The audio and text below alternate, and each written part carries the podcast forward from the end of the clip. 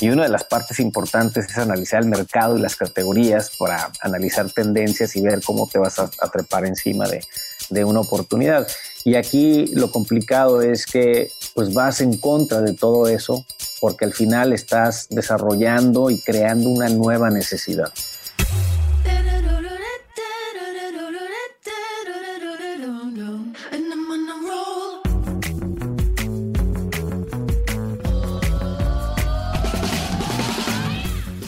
Soy Fernando Trueba y esto es True Growth, un espacio para descubrir las historias de los emprendedores, ejecutivos y deportistas más destacados de México, España y Latinoamérica. Con este podcast busco compartir la experiencia de gente inspiradora que ha conseguido salirse del molde y ha luchado incansablemente para conseguir sus sueños. En cada episodio descubrirás historias fascinantes de crecimiento personal y profesional que te ayudarán a conocer los diferentes retos que enfrentaron cada uno de ellos y cómo salieron adelante hasta lograr sus objetivos. Si al término de cada episodio aprendiste algo, logré inspirarte, motivarte o simplemente que te cuestiones si realmente estás haciendo lo que quieres hacer, entonces habré conseguido mi objetivo.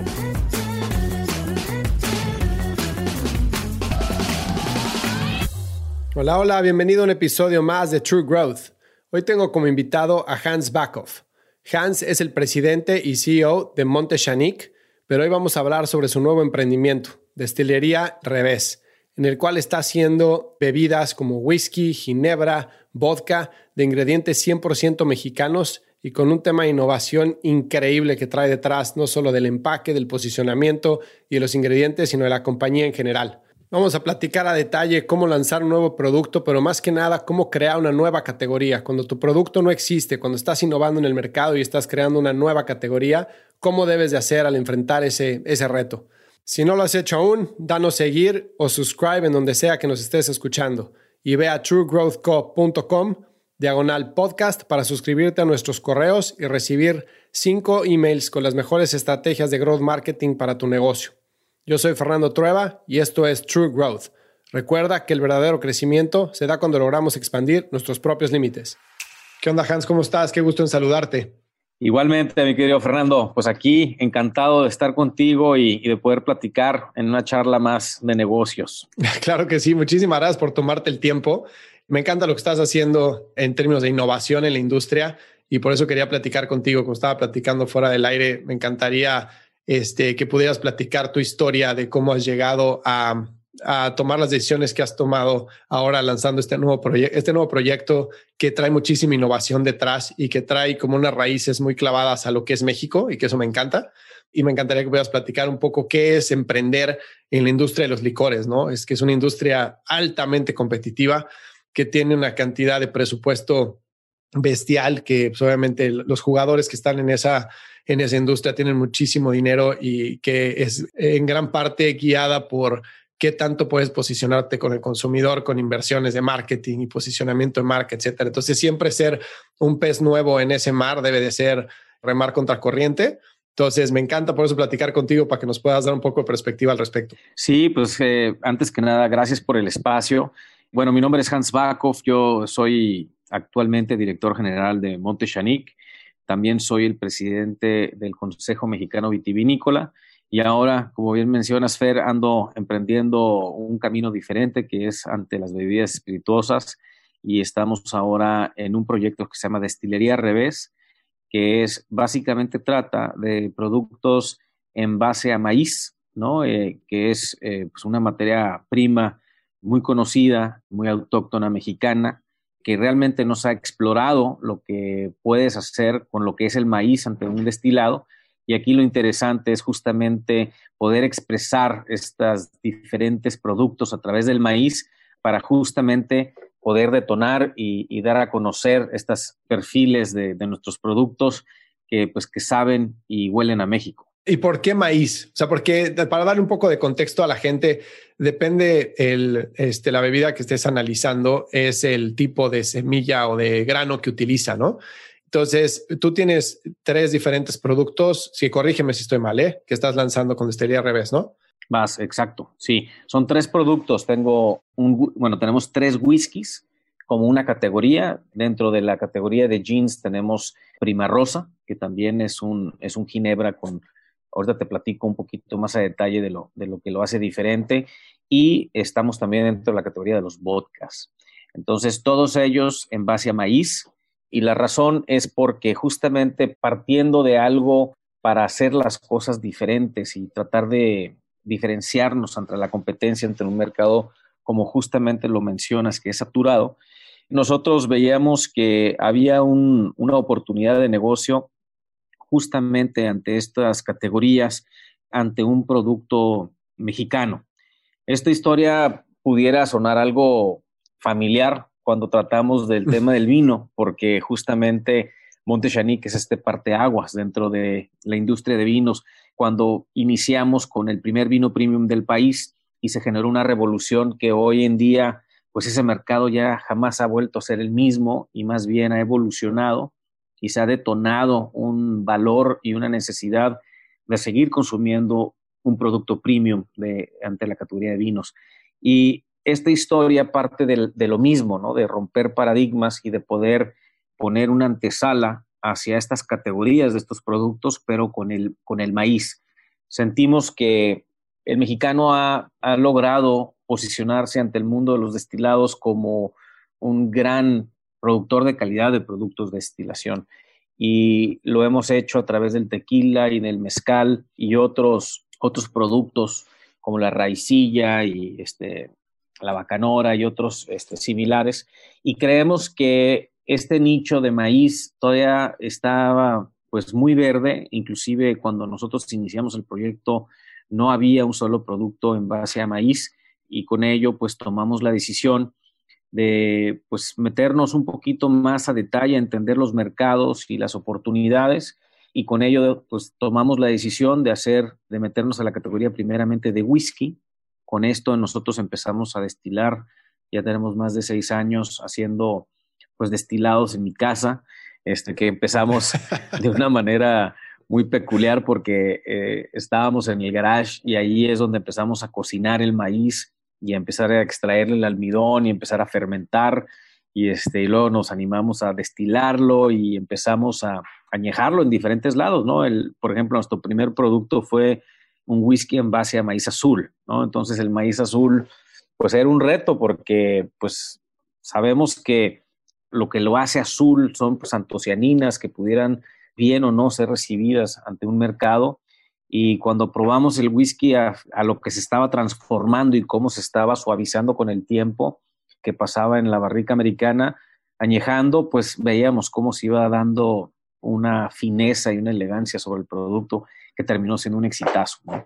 Entonces, pues nos gustó y empezamos unos años después a jugar con otros, otros este, tipos de maíz y, empezamos a, hacer un, whisky eh, que ha pasado le llamamos un doble barrica, ¿no? Donde pasó parte de su vida en roble americano y parte de su otra vida en un roble que pasó este producto de mezcal. Entonces, con esto le quisimos como quedar esta parte original de, complementar lo que debe ser un whisky, pero con, con un final, un ataque aromático diferente, más hacia el perfil ahumado, que pues pudiera identificar el mezcal. Entonces, pues sí, una locura, pero al final te digo, hace sentido porque estos productos son muy finos, te los puedes beber tal cual como están, directo, con un hielo, sin el hielo, con un poquito de agua, y vas a, realmente apreciar la calidad que tiene la destilación y justamente encontrar esta naturaleza que uno busca de un buen whisky de, nivel, de calidad,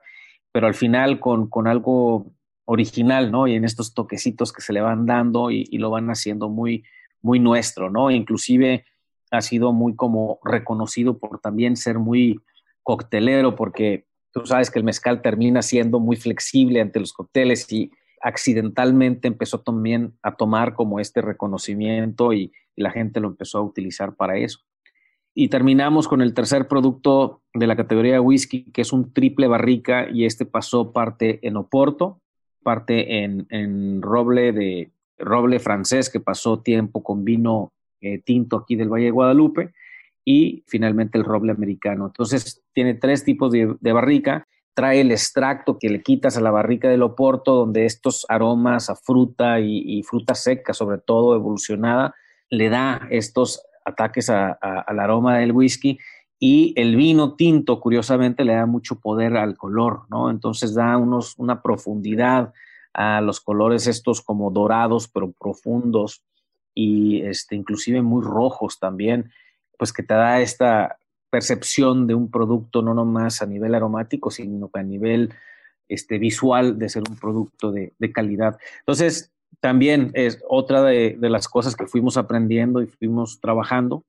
Y ahora que tenemos los tres, pues eh, muy injustamente no te puedo decir cuál es mi favorito porque los tres me gustan, pero son muy diferentes entre ellos y muy divertido porque fuimos aprendiendo muchas cosas en el camino, sobre todo. ¿no? Oye, pero deja, deja que te pregunte algo de volada, ahorita que entremos a los aprendizajes, pero para que no se vaya la idea, ¿el maíz cambia el sabor del whisky, por ejemplo, contra el whisky normal? Sí, eh, totalmente. De hecho, los estilos de los whiskies pues tienden a ser con diferentes materias primas, ¿no? Entonces, si te vas, por ejemplo, al, whisky escocés, pues tiene todo lo que es la, la cebada malteada, es como lo, lo más importante, ¿no? si te vas a, los bourbons, ¿no? Que son de Estados Unidos, de la región esta de Kentucky, el maíz es el protagonista, entonces ahí tiende a, generar este estilo que es sumamente diferente. O te vas a otros lugares y el centeno, ¿no? Es el, más prestigiado de, dentro de la mezcla. Entonces, por lo general, puedes hacerlo de estos tres granos y para nosotros, pues darle el protagonismo al maíz fue como ejemplar, ¿no? Porque esto es lo que dice bueno, esto es, es mexicano, esto es lo que, a lo que puedes hacer con algo tan sencillo como, como el grano del maíz, obviamente bien ante un producto bien fermentado y bien destilado. Y no, te, y no se encontraron con el reto de, están lanzando un nuevo producto, pero al mismo tiempo están construyendo una nueva categoría. Sí, es justamente lo, lo padre de esto, porque así como le pasó en su momento a Montechanic crear una categoría, ¿no? que fue la categoría de vinos premium, Aquí también no se conocen los whiskies mexicanos. En aquel entonces no habían whiskies mexicanos y ahora ya hay algunos que otros y empezamos a ver como esta ola ¿no? de, productos que empiezan a subirse y empiezan a armar la ola que muy probablemente cuando tú y yo estemos platicando en un año o en, no sé, en un par de tiempo ahí, este, en un periodo de tiempo, empecemos a ver que ya hay mucho más productos en base a esto y el chiste de esto es tratar de, ser como, este, como esta referencia, como este liderazgo ante, ante este crecimiento de la categoría. Y cuando piensas en negocios y en, en una estrategia de lanzamiento a mercado, ¿cómo balanceas el quiero crear una nueva categoría con quiero lanzar mi producto, pero no se lo quiero lanzar a la gente que es consumidora de whisky porque probablemente genere un rechazo porque sabe diferente. O sea, probablemente es la, es la que está más abierta porque es un whisky, pero al mismo tiempo al ser un tema de, sabor y sobre todo que el whisky es de exquisito, ¿no? De, o sea, quien le gusta el whisky lo saborea y lo paladea y le encanta y, y le presentas algo que sabe completamente diferente y puede no aceptarlo también. ¿Cómo, cómo lo piensan desde ese punto de vista? Pues justamente es la parte más complicada, ¿verdad? Porque cuando cuando te imaginas, o sea, tú, tú llevas tus clases, ¿no? De, de, no sé, de marketing y sobre todo están enseñando a hacer un business plan. Y en el business plan, pues estás muy pendiente de todo lo que debe conllevar el business plan. Y una de las partes importantes es analizar el mercado y las categorías para analizar tendencias y ver cómo te vas a, a trepar encima de, de una oportunidad. Y aquí lo complicado es que pues vas en contra de todo eso porque al final estás desarrollando y creando una nueva necesidad. Entonces, a veces hay que estar firmes en, las ideas y creer en tu proyecto.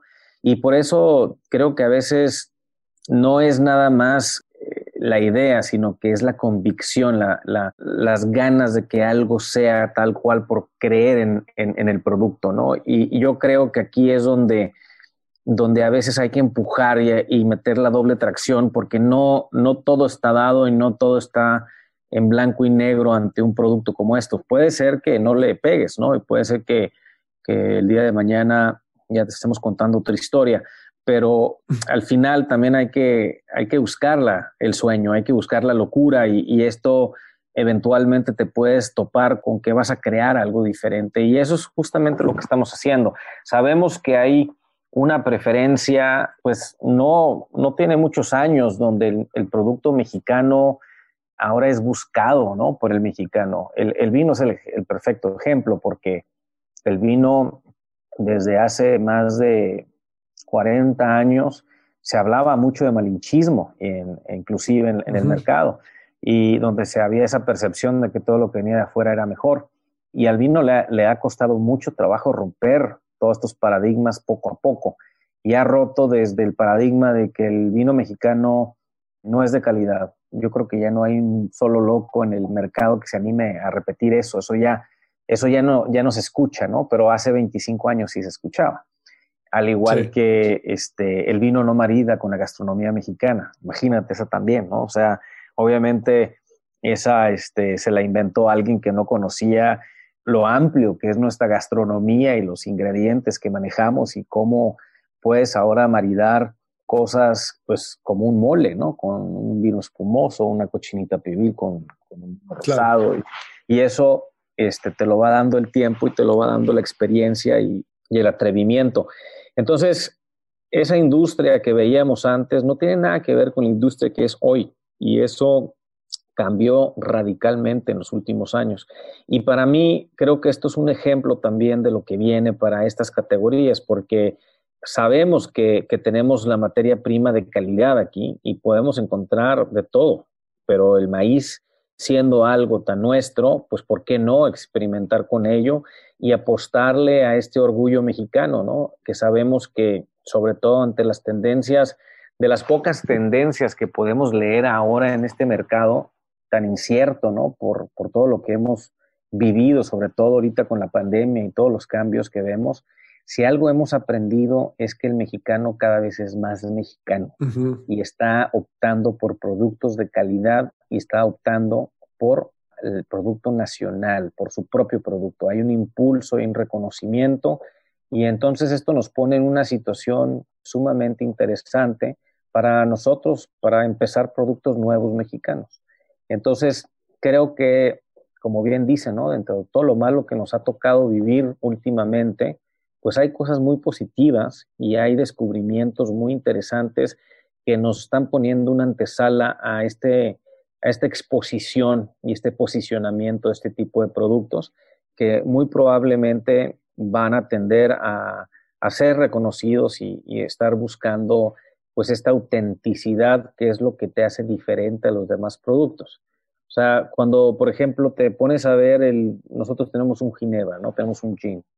Este gin se llama Prima Rosa. Es un, es un gin que, pues, era nuestro primer bebé y era como esta vuelta a la situación, era nuestro primer producto que íbamos a lanzar y lo hicimos de una manera muy, muy interesante porque no fuimos a tratar de replicar un gin tradicional, sino que más bien dijimos, bueno, ¿qué, puede, qué podemos hacer diferente para que sí siga siendo un gin y que sea este, dentro de estas características de lo que uno busca en un gin tradicional, pero luego le metemos algo que lo complemente y lo mande hacia esta originalidad, Y de ahí, pues nos fuimos a hacer un poquito de investigación para ver cuáles son estos puntos que, de estos botánicos que uno busca de, los aficionados del gin buscan en, los jeans tradicionales.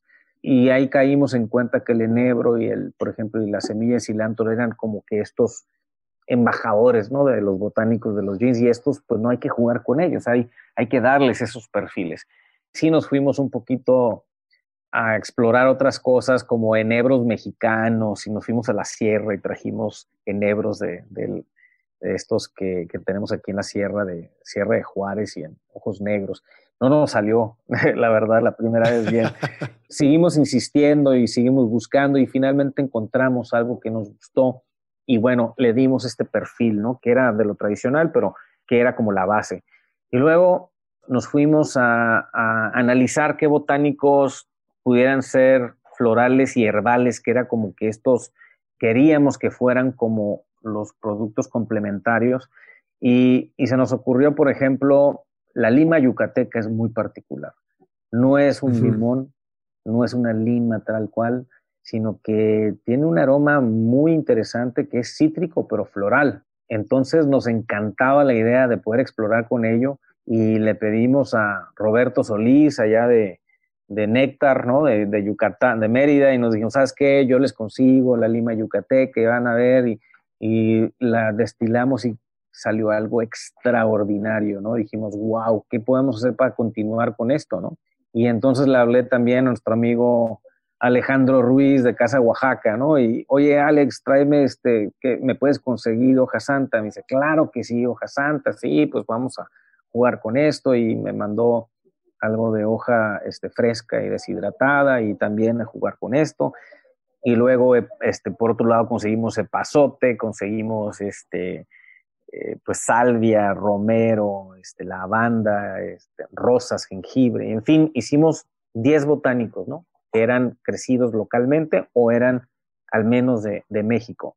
Y sacamos un ginebra extraordinario, sumamente interesante, quien lo pruebe se vuelve loco, o sea, es, es una cosa que, nada más necesitamos generar trial para que la gente lo pruebe y diga, ¿sabes qué? ¡Wow! ¡Qué, qué delicia! Y esto, pues sí, esto es, es, un efecto diferenciador. Y lo mismo con el vodka. El vodka lo que quisimos simplemente era pues darle el protagonismo al maíz y independientemente que el, que el vodka tiende a ser muy neutro, pues le dejamos un poquito de lo que sabe el maíz y es un vodka que sí, o sea, es, sumamente elegante, es fino, pero tiene cinco estilaciones, lo, que lo hace súper puro. Y al final le dejamos un poquito de toque de lo que, de lo que debe, de lo que sabe el maíz. Y, lo hace sumamente interesante que cuando lo comparas con otros vodkas, ¿no? De, la competencia, este, y sabemos de marcas muy importantes, pues la verdad es que a ciegas te quedas impresionado por la sutileza del producto y, la fineza, ¿no? Entonces, todo eso dijimos, mira, vale la pena este, pronunciarlo, vale la pena decir somos mexicanos, vale la pena decir el maíz, este, las maravillas del maíz. Y hemos empezado a, trabajar con, con, el mercado y hemos tenido muy buena retroalimentación. Afortunadamente hubo gente que creyó en nosotros como la europea, que desde el principio dijo, ¿saben qué? Me encanta la idea, me encantan sus productos, este, vamos a asociarnos en, en una distribución y nos han dado todo el apoyo, ¿no? Para, para realmente este, facilitarnos el camino de una compañía chiquita que apenas está empezando, que no tienen grandes presupuestos y que, y pues que tienen productos originales. Y, y pues ahí vamos, ¿no? ¿no? No canto victoria, pero creo yo que hay mucha materia de qué disponer y la gente que ha probado el producto, te digo, termina enamorada de lo que estamos haciendo. Y entonces creo yo que es un buen momento para, para ser mexicano. Oye, a ver, ahí de, hecho dijiste dos cosas que me gustaría tratar de, juntar una con la otra. Una es, eh, hablaste de tendencias, ¿no? De cuál, que eres un mercado completamente diferente, que las tendencias que hay son, son muy diferentes a lo que había en la época del vino de Montechaní cuando se lanzó el primer vino este, premium mexicano. Dentro de esas tendencias, una que creo que es muy clara es la de productos artesanales, ¿no? Y se ve en la categoría de alcohol, se ven las cervezas artesanales, ¿no? Creo que ahorita en México, este, por todos lados hay cervecerías artesanales, eh, hay algunas que están haciendo muy, muy bien las cosas y que han tenido dentro de su nicho, han tenido un éxito importante, ¿no? Se han logrado posicionar con con la gente que es como hipster, que son los early adopters de tecnología, early adopters de productos, que les gusta, que están en contra de lo mainstream, no quieren tomar lo mismo que tomaba el papá, quieren tener su propia personalidad, quieren que se vea en el frasco que están tomando algo diferente, etcétera, ¿no? Que obviamente cualquier marca y cualquier compañía quiere llegar a esa gente, pero no es fácil llegar a esa gente, ¿no? Entonces creo que esa parte de tendencias es la primera. Y la segunda, tratándolo de encontrar con lo otro que mencionaste, fue, si yo genero trial, la gente se queda enamorada de mis productos. Entonces, ¿Cómo le han hecho para poder generar ese trial? Porque una cosa es distribuir con la europea, que el producto va a estar al final del día en el anaquel, pero de ahí a que el anaquel te diga, oye, ven, cómprame y pruébame, es bien complicado, ¿no? O sea, tratar de destacar, ahorita si quieres me platicas, no, sé, de packaging, de mensaje, de, de, cómo lo están posicionando, porque cuando tú cuentas la historia, ya me vendiste el producto, o sea, ya quiero probar los tres, ¿no? Porque todo lo le pasó, te me fui a la sierra y dices, puta, qué rico, está increíble ese producto, pero pues desafortunadamente nunca tienes una hora para sentarte con cada consumidor, ojalá, para poderle este, contar de dónde viene cada producto y por qué lo debería probar. Entonces, ¿cómo le han hecho para poder consolidar la comunicación para que destaque lo que están haciendo y que la gente diga, le voy a dar una oportunidad a ese producto? Pues justamente ahorita, por ejemplo, este tipo de actividades que estamos haciendo ahorita, ¿no? El, platicarlo, el, que alguien como tú se interese y que tenga una base de, de personas que les interesa hablar de innovación, de emprendimiento. O sea, eso tú te vuelves en un vocero de alguna manera u otra, ¿no? Y, y entonces lo que estamos buscando es justamente llegarle a este tipo de consumidor que sentimos que le da un valor adicional y que busque ese valor, sobre todo ante las cosas nuevas. Y creo que hemos tenido la fortuna de, contar con mucho apoyo en la, en la, difusión de la comunicación, que poco a poco empiezas ya a ver ¿no? este, nuestro producto allá afuera y empiezan a hablar de él. Entonces, es muy chistoso porque esto, ¿cómo lo hacías hace 30 años? Sí. No lo hacías, ¿no? Este, había otras maneras de hacerlo y, y, una de las maneras de hacerlo era, pues, te, te unías hacia una, una, campaña de comunicación o te unías a una compañía este, a través de un producto premium de ellos y eso te acompañaba a través de un cross marketing o no, eh, había diferentes maneras. Ahora estamos viviendo en un mundo muy diferente y ahora afortunadamente tenemos, además de estas tendencias que llegaron para cambiar, pues el tema digital, el tema de comunicación digital, el tema también de distribución digital, pues ha cambiado el mundo. Y lo que estamos viendo es que esto va a continuar, inclusive ha hecho que las compañías se reestructuren como no como, como ahora una conseguir una persona más para que atienda el, marketing digital, no, o sea, ya como una unidad de negocio que, que ya merita una estructura por sí misma, ¿no? Y, que la, complementa este, pues una estructura de talento importante que, que, hay que saber interactuar con ella, ¿no? Y ahorita lo mismo sucede con esta comunicación, porque ahora lo que estamos haciendo es que pues la gente, estamos haciendo ruido, entonces la gente está reconociéndolo y ahora lo está buscando. Y sí, tú lo, lo comentaste muy bien, la atención a la, o las personas a quienes estamos llegando y estamos ya tomando esta atención, es a gente que pues le interesan las cosas originales y, los productos mexicanos y justamente lo describes muy bien. Estos early adapters que pudieran crear tendencias y que quieran desafiar el status quo y que no quieren más de lo mismo y que quieren cosas diferentes. Pues México también tiene una base grande de early adapters que pudiera estar interesado en esto. Y de esta manera estamos logrando penetrarlos y al final, a través de estrategias comerciales pues muy puntuales, pues estamos conectándolos a, una, a una conversión ¿no? inmediata de esta información a un tema ya particular de valor de compra. Entonces, es más como utilizar lo que ahora día tenemos enfrente nuestro y hay una manera que está cambiando, obviamente, el, cómo utilizamos todo esto esta comunicación antes, eh, estoy hablando hace dos años, ¿no? Este, es muy diferente ahora cómo lo estamos usando en, en, estos momentos. Y aquí te das cuenta que, pues sí, o sea, sí, sí sigues necesitando apoyo de gente como tú, de gente que cree en, en las mismas cosas que tú. Y es impresionante, Fer, y esto te lo digo de corazón ahorita que, me está tocando vivirlo, mucha gente entra en una circunstancia diferente a cuando te ven en una marca establecida, a cuando están viendo hacer una compañía nacer. Y hay una empatía increíble donde la gente se une a ti. a mí me ha tocado ahorita con mis amigos, con, con mi familia, con, con influencers que, que también hemos hecho cosas juntos en la historia, con otros productos y, y hay una empatía que dicen, carnal, o sea, yo te apoyo, yo te ayudo, este, tráeme, platiquemos de tu producto en las redes, vamos haciendo que la gente te conozca. Y entonces la hermandad que se ha generado a nivel digital ha sido, como dicen, overwhelming. Y la verdad es que te das cuenta que, que cuando se trata de negocios emprendedores y gente que se anima a hacerlo, porque esos son dos cosas diferentes. Una cosa es soñarlo y otra cosa es tratar de hacerlo realidad. Y cuando lo tratas de hacer realidad, la gente se une contigo y te apoya. Este movimiento que estamos viendo, pues es el apoyo de la gente a tu alrededor que, que busca que tengas éxito. Entonces, muy padre.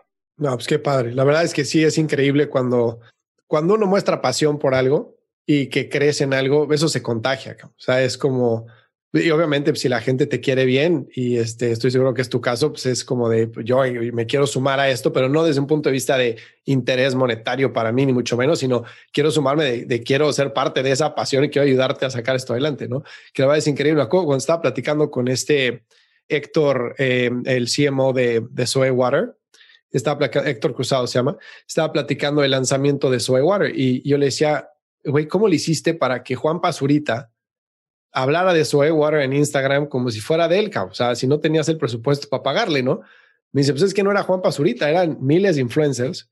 Yo les mandaba cajas de agua, les decía, pruébala, güey, nada más pruébala. Y si te gusta y me quieres promocionar, adelante, si no, no. Sin compromiso, pero sin billete de por medio. Y el producto era tan bueno que los influencers lo empezaron como a necesitar, o sea, que decían, güey, ya no quiero tomar agua normal, quiero tomar soy water, ¿no? Entonces, este, agarraban y, y, lo ponían en Instagram, soy water, no sé qué, este, está buenísima, y nació de una forma grassroots por medio de, de influencers y de ahí empezó a generar la demanda con muchísima credibilidad y no tuvo que, o sea, de que soltar toda la, la cuenta de banco en pagarles, ¿no? Ahora, algo que te iba, que te iba a comentar o preguntar era, ustedes mencionaron, bueno, tú mencionaste que están en la europea, y al mismo tiempo es un producto como de nicho que entra con los early adopters, con la gente que es muy chistoso porque es la gente que dice, I want to be different just like everybody else, ¿no? Entonces es como quiero destacar, ser diferente, pero al mismo tiempo ser aceptado, pero tampoco quiero que esto se vuelva tan mainstream como que pierda lo cool. Entonces es bien difícil como marca quedarte en ese posicionamiento de soy nicho, le hablo a esta gente, pero al mismo tiempo quiero el volumen para hacer un negocio sostenible, pero que no se convierta en un, este, en un mainstream, ¿no? En una marca que está por todos lados, que todo el mundo la toma porque entonces pierde lo cool.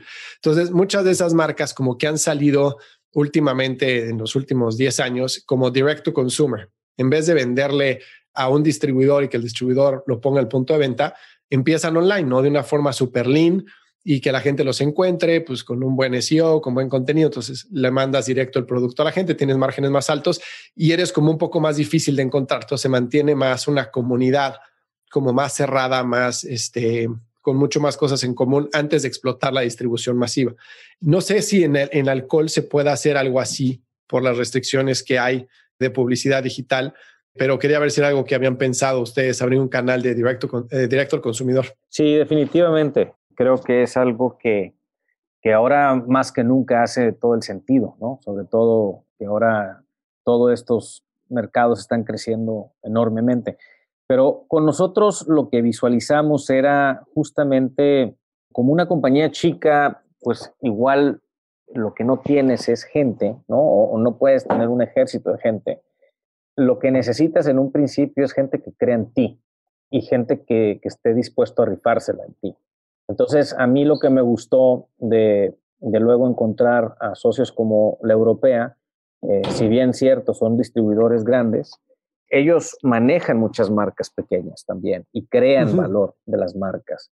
Entonces, para nosotros subirnos a una plataforma que ya estuviera hecha, que también en estos momentos de oportunidad, también ellos supieron subirse a la ola a tiempo para para justamente explotar bien las plataformas digitales, nos dio mucho, mucho apoyo para poder hacerlo, ¿no? Sin presupuestos que, que luego son simplemente imposibles de, poder lograrlo, ¿no?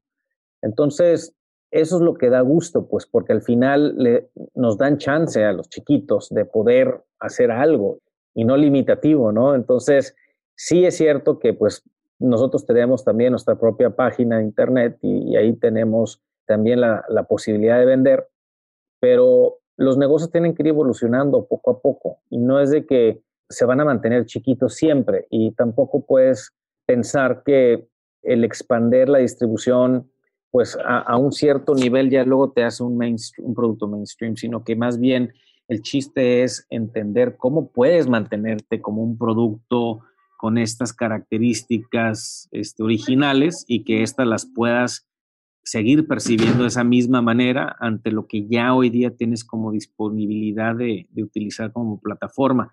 Y aquí yo creo que canalizas y empiezas a utilizar, a segmentar todos estos canales donde dices, ok, o sea, quiero estar en el centro de consumo, Sí, sí quiero. ¿Por qué? Pues porque crean valor y porque pues, quiero estar en lugares pues, de más prestigio o, quiero estar en, los centros de consumo de medio nivel o quiero estar en los centros de consumo de, que más barato venden, ¿no? Entonces, desde ahí empiezas ya a categorizar. Luego, este, quiero estar en el canal del autoservicio, ¿no? Y también lo mismo, en cuáles quiero estar o no, no quiero estar. Y entonces ya empiezas tú a, formular esta, esta estrategia y tu distribuidor directo te puede ayudar a implementar esto. O sea, tú, tú puedes decirle, oye, a mí me interesa estar en solamente este nivel de categoría y en estos canales y, y, vas segmentando y vas orientando tus estrategias a ellos. Entonces, los puedes, inclusive si lo haces bien, lo podrías hacer más eficiente de lo que tú podrías hacer en cuestión de tiempo eh, para poder entender el mercado. Ellos te pueden ayudar justamente a darte esa información para que tú vayas aprendiendo más rápido.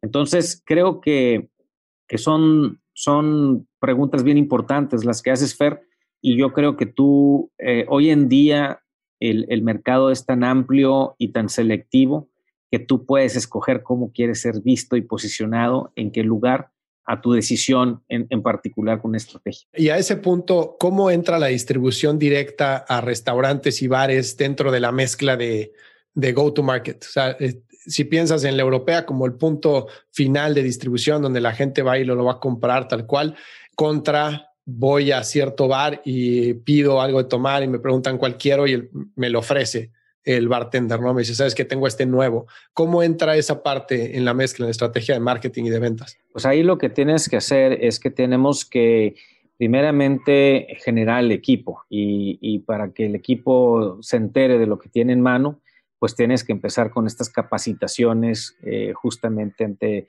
la fuerza de venta que se va a especializar, por ejemplo, en el centro de consumo. Y de ahí les das, empiezas a dar armas, ¿no? Este, entonces el sampling y empiezas a, llegarles a, los diferentes restaurantes, dueños o gerentes de compra de bebidas y empiezas a, a hacer este sampling.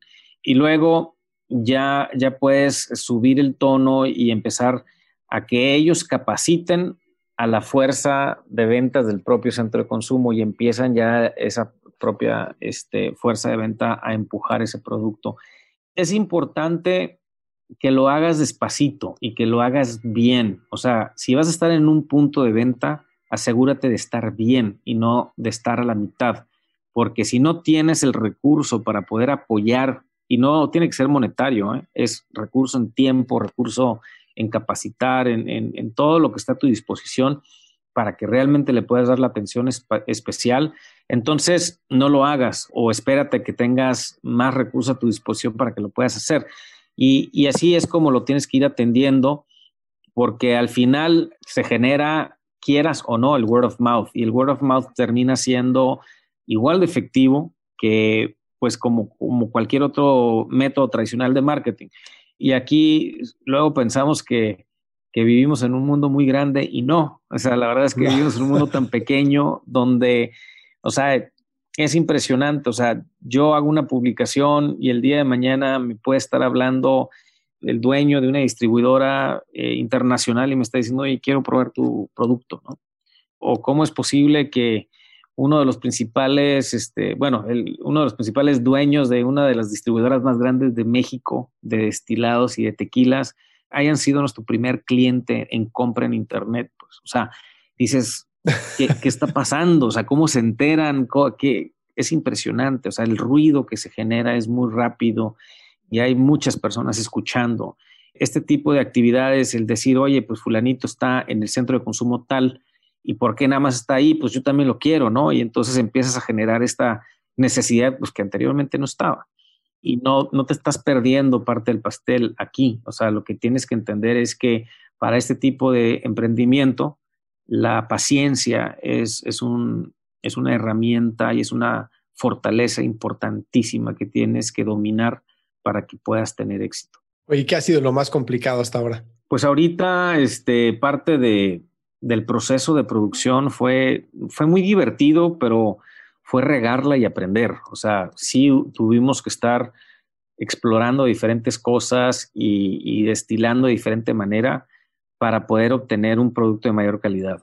Entonces, este, tuvimos que tirar producciones completas porque no le pegábamos, porque no era el, aroma que buscábamos y poco a poco le fuimos dando, ¿no? Entonces, para, para mí este primer first step fue el más difícil. Curiosamente, uno de los más fáciles fue levantar dinero para poder hacerlo. ¿Ah, sí? Sí, es, es muy chistoso porque tú mismo lo comentaste. Cuando lo platicas y cuando, cuando ya tienes la historia, dices, órale, quiero, ¿no? Este, dame, ¿dónde lo consigo? Y entonces así fue, o sea, armamos un, obviamente un buen business plan junto con mi socio Nicolás Biancamano, un canadiense que, que fue realmente el motor, ¿no? Que, que me ayudó a impulsarme hacia esta experimentación.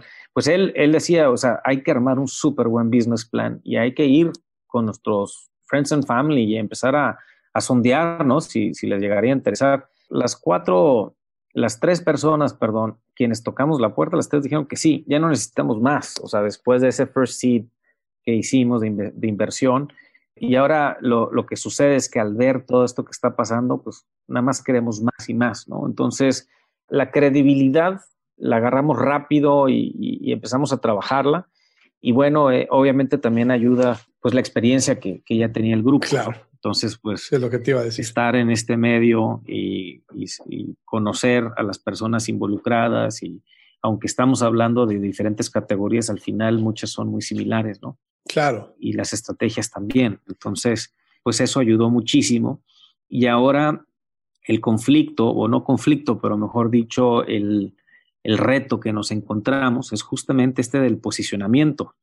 Entonces, ahorita estamos platicando de, muchas cosas que nos han pasado recientemente, pero no significa que ya estamos del otro lado, ¿no? Sino que más bien esto es algo que vamos a continuar haciendo y, vamos a seguir surfeando la ola del ruido que estamos generando para que justamente este, podamos ya empezar a pisar firme y decir, órale, ya, ya me alcanza para, para ahora este, contratar un gerente, eh, ya me alcanza ahora para contratar ¿no? una estructura, y así, poco a poco, te vas armando y el negocio va estructurándose. Pues, y es, es algo que a mí en lo personal me, me tiene súper entusiasmado, es ver cómo, cómo crecen tus bebés y cómo las ideas se van volviendo esta realidad.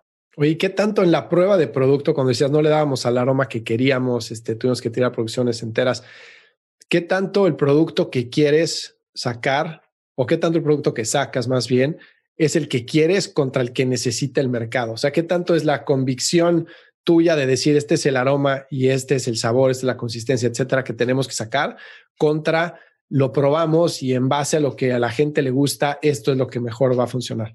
Es que esa es la, eso es lo bonito de esto, que al no tener una brújula, porque no existe nada igual, entonces mucho es el gusto propio y la experiencia que tenemos. Entonces, yo soy un, pues soy un aficionado a, todo lo que es aromas y sabores y, obviamente en el tema de vino, pues yo soy enólogo, entonces yo tengo esta formación que a mí me ha ayudado mucho a, pues a, buscar estos perfiles y esta excelencia en los productos. Y cuando, cuando pruebo productos eh, de otras categorías, como por ejemplo, te doy el, te doy el ejemplo del gin, ¿no? Lo que hicimos fue, bueno, a ver, vamos a ver qué productos han tenido el, más éxito en todo el mercado, a nivel internacional y a nivel nacional. Y, a ciegas hacíamos muchísimas catas y tratábamos de identificar cuáles eran estos aromas que los hacían tan especiales. Y lo fuimos categorizando, lo fuimos como diferenciando y decir, ah, bueno, pues es que este tiene su perfil es más frutal o su perfil es más floral, su perfil es más especiado.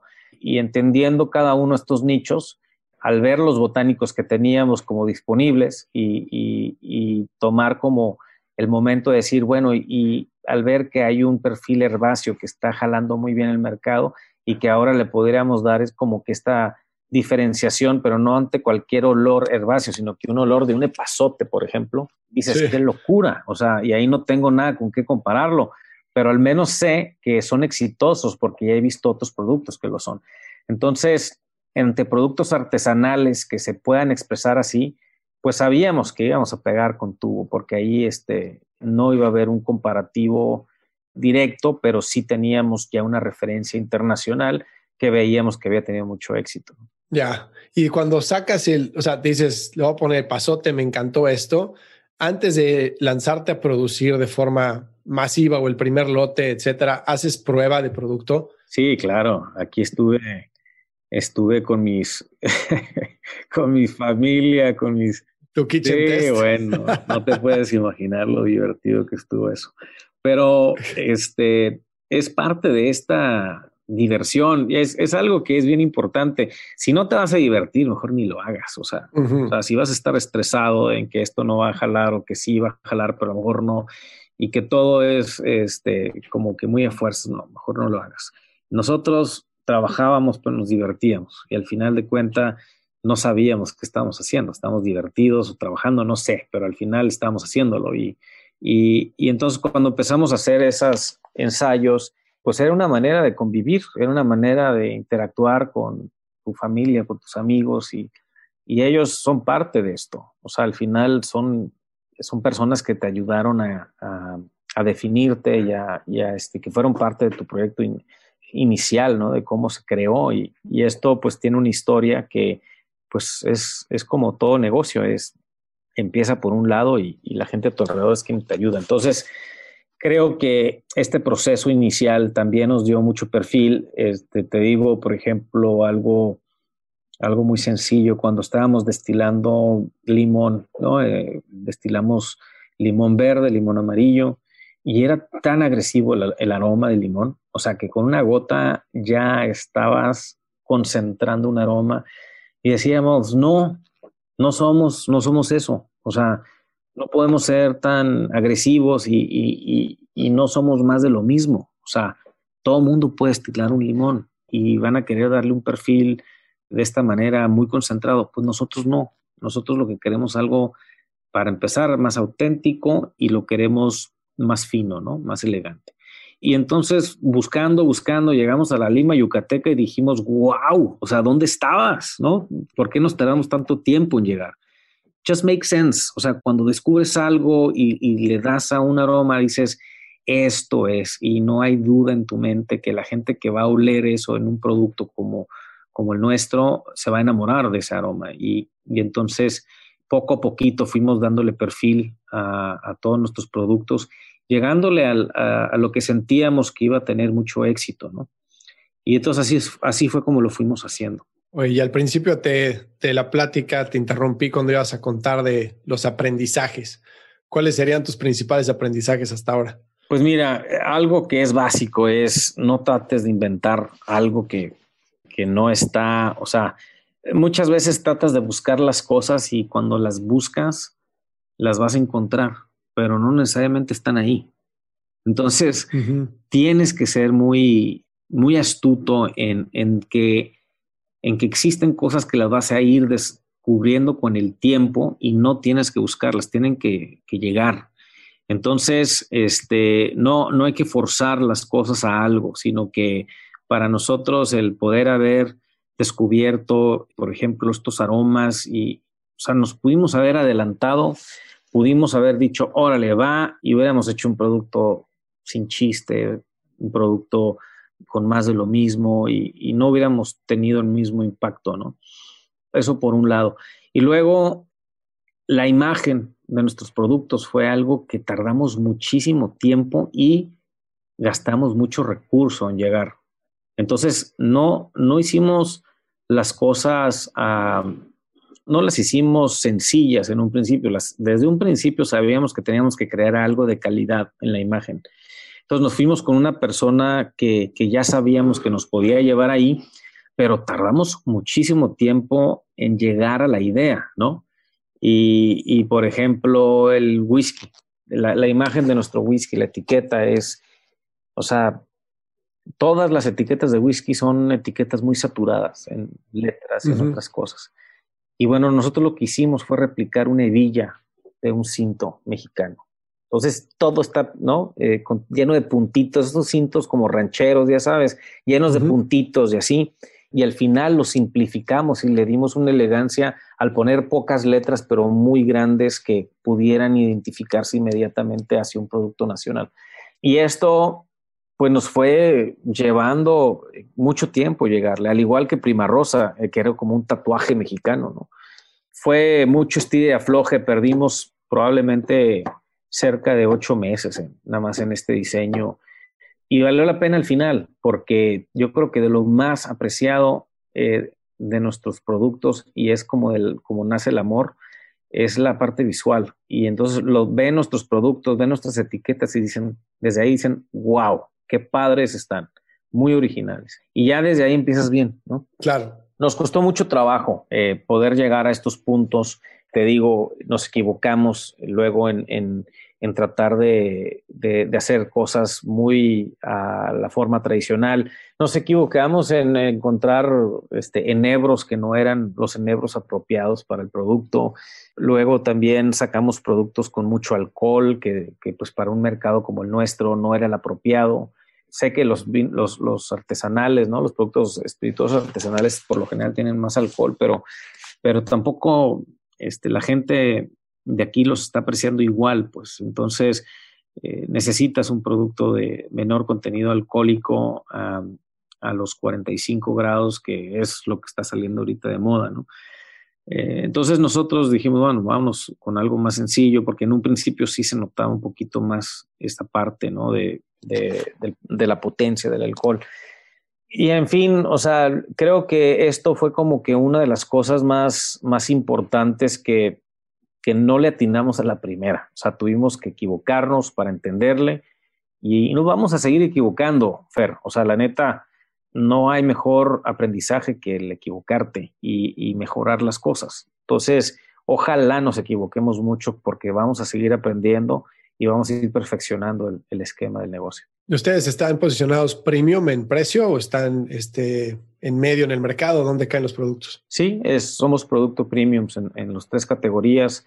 Obviamente tenemos productos que, que, están en productos de la categoría de seis años, otros que están en la categoría de tres años. En el, en el tema del Ginebra, sí somos un Ginebra Premium. Estamos cerca de los 639 pesos al público. El vodka, por ejemplo, es un vodka premium, es un vodka eh, sumamente fino y puro, pero, pero es un producto de 325 pesos, ¿no? Pero que ahí, mm. están, ahí están considerados ya donde empiezan los productos premios de vodka.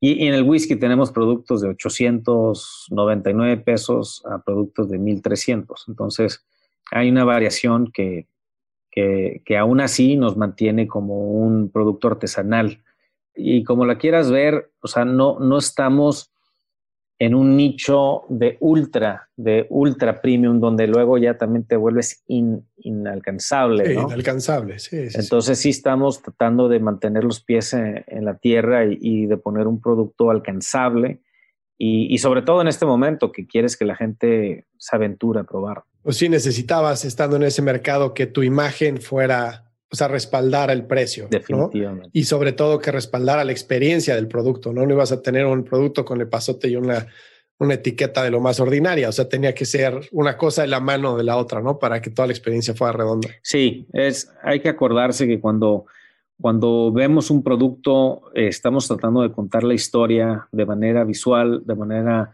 olfativa y de manera gustativa. Entonces, eh, ahí tienes que tener tu historia y, no tienes todo siempre el tiempo de, que todo el mundo entienda todos los detalles, pero si los puedes explicar a nivel sensorial, este, ya estás del otro lado. Completamente. Oye, ¿cuál es la tirada? ¿A dónde quieren llegar? ¿Cuál es la visión de la compañía? En estos primeros tres años queremos llegar a una producción de cerca de los 5 mil cajas este, de producto a nivel nacional y en paralelo vamos a estar trabajando, no tan agresivamente, pero de una manera más, más, más este, selectiva en algunos nichos de mercado de Estados Unidos, tomando un poquito la referencia de, pues, de las tendencias gastronómicas mexicanas, tanto con el vino y la comida, y creemos que, que hay un nicho importante con, pues, con la cantidad de latinoamericanos que, y mexicanos que en particular que están en Estados Unidos que pueden llegar a ser de esto como, como un producto más auténtico, más de ellos. Entonces, vamos a, vamos a estar trabajando en ello.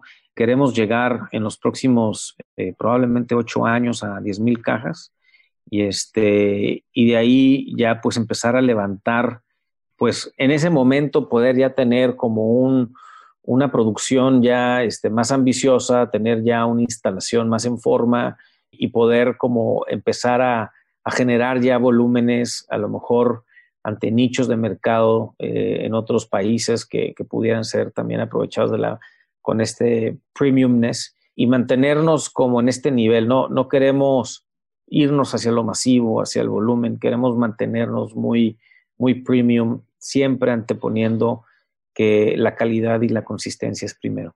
Oye, el que el mercado que está súper interesante es el de China, ¿no?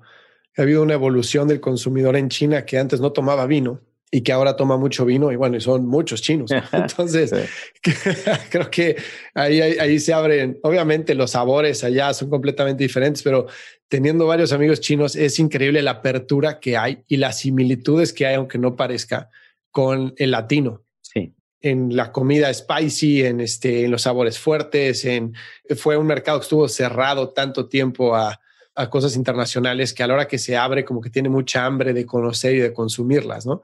Y pues, obviamente incrementando el poder adquisitivo del, de, mucha gente allá, pues se abre una posibilidad bestial para todas las compañías. Sí, definitivamente, o sea, las oportunidades ahí están afuera y países como China, como bien lo mencionas, son mercados sumamente provocativos, ¿no? Y, y con una dimensión increíble pero también hay que tener cuidado de cómo lo quieres enfocar el negocio, porque, mira, y esta, esta te la voy a, te la pongo de una manera muy sencilla.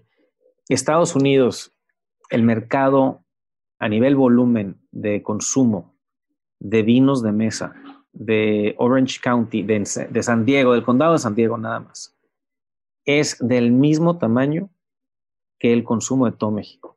¿En volumen? En volumen. Entonces dices que ¿cómo, puedo satisfacer un mercado de esas dimensiones? Sí. Y es, es increíble porque estás hablando solamente del condado de San Diego. Y obviamente si, si le llegas a pegar un mercado, sí más vale que tengas el producto disponible. Sí. Este, entonces, sí tienes un vecino muy grande donde se consume muchísimo de, de todo esto que estamos platicando y no te la vas a acabar. Tienes que tener una estrategia muy clara de cómo quieres aventurarte a la exportación, porque todo recurso, o sea, todo requiere de algo. Y si haces una estrategia escopeta, donde tiras ¿no? este, un volumen grande, pero poquito por aquí, poquito por allá, te puedes perder y puedes perder foco también este, sobre las estrategias. Y entonces tenemos que ser muy oportunos en, cómo visualizamos la, la parte de cada uno de, la estrategia de exportación para que podamos utilizar muy bien en forma este, cada uno de esos nichos y no perderte oportunidades en su momento. Sí, la internacionalización es, hay que llevarla con cuidado, tienes toda la razón. Oye, este, si tú estuvieras de este lado haciéndote las preguntas, ¿qué te preguntarías que no te he preguntado yo? ¿Qué crees que la gente deba de saber? Pues cómo le vamos a hacer para justamente mantenernos en, en este premiumness ante un incremento en producción? Esa es, es una pregunta que no tengo la respuesta todavía y ya lo viví justamente en el vino y no fue fácil, tuvimos que aprender. Es muy complejo porque sí tienes que aprender a, a estandarizar, a profesionalizarte. Tienes que dejar de ser artesanal, tienes que volverte profesional. Ah, ya, ya, ya, ya. Te refieres a los procesos de producción, que no se pierda toda la, lo, bonito de lo artesanal, que cuando lo industrializas a, gran escala, pues se convierte en algo más, este, pues obviamente no es artesanal, es profesional, entonces pierde todo ese sentido, ¿no?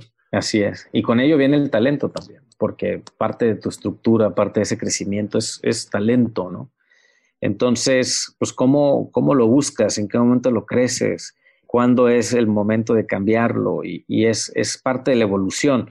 Entonces a veces te quieres comer el mundo y no es el momento y entonces tienes que escoger tus tiempos muy bien y es parte de, de la aventura, ¿no? De ir creciendo el negocio y de irlo haciendo inteligentemente para nunca poner en riesgo la consistencia de tus productos. ¿Y quién crees que lo haya hecho bien eso, pasar de artesanal a masivo manteniendo el proceso, bueno, no el proceso, pero la, el sentimiento del producto premium? Pues eh, te lo digo de una manera muy sencilla, ya lo viví, o sea, te lo puedo platicar y es Monte Chanic.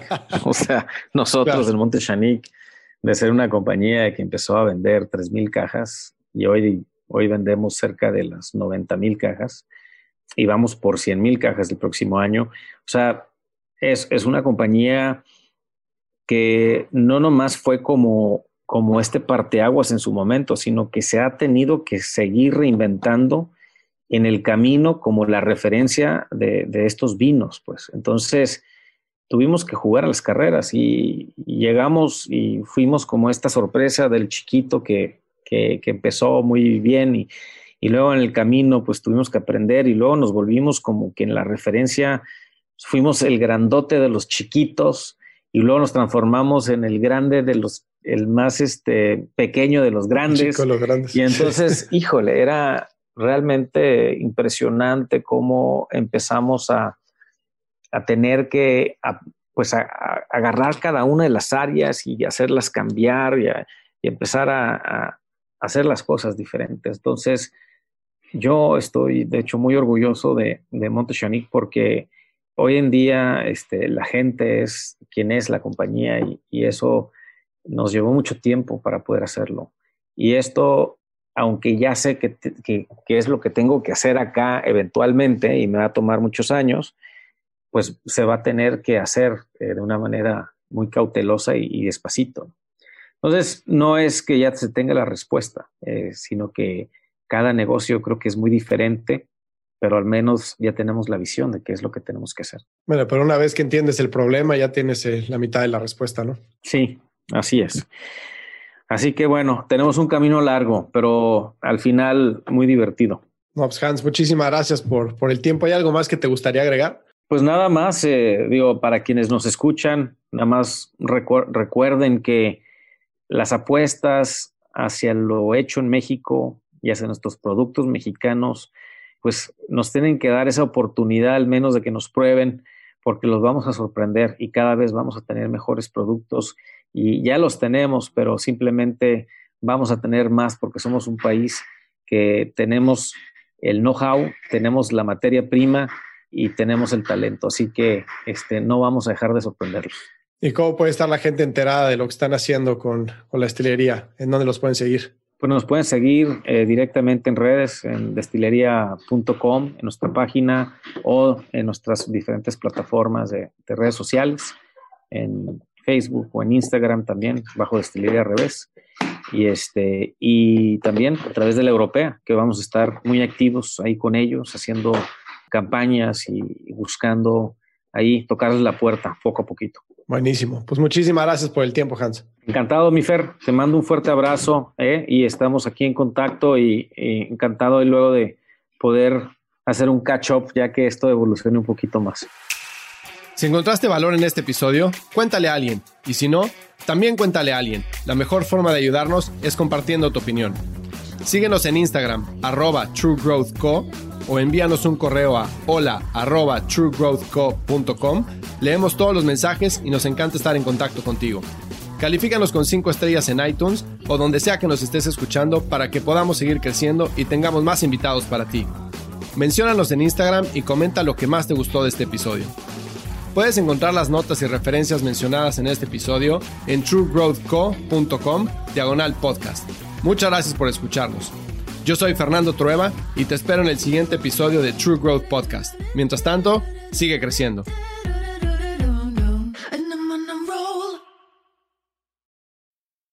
Need mealtime inspiration, it's worth shopping Kroger, where you'll find over 30,000 mouthwatering choices that excite your inner foodie. And no matter what tasty choice you make, you'll enjoy our everyday low prices, plus extra ways to save, like digital coupons worth over $600 each week. You can also save up to $1 off per gallon at the pump with fuel points. More savings and more inspiring flavors make shopping Kroger worth it every time. Kroger, fresh for everyone. Fuel restrictions apply.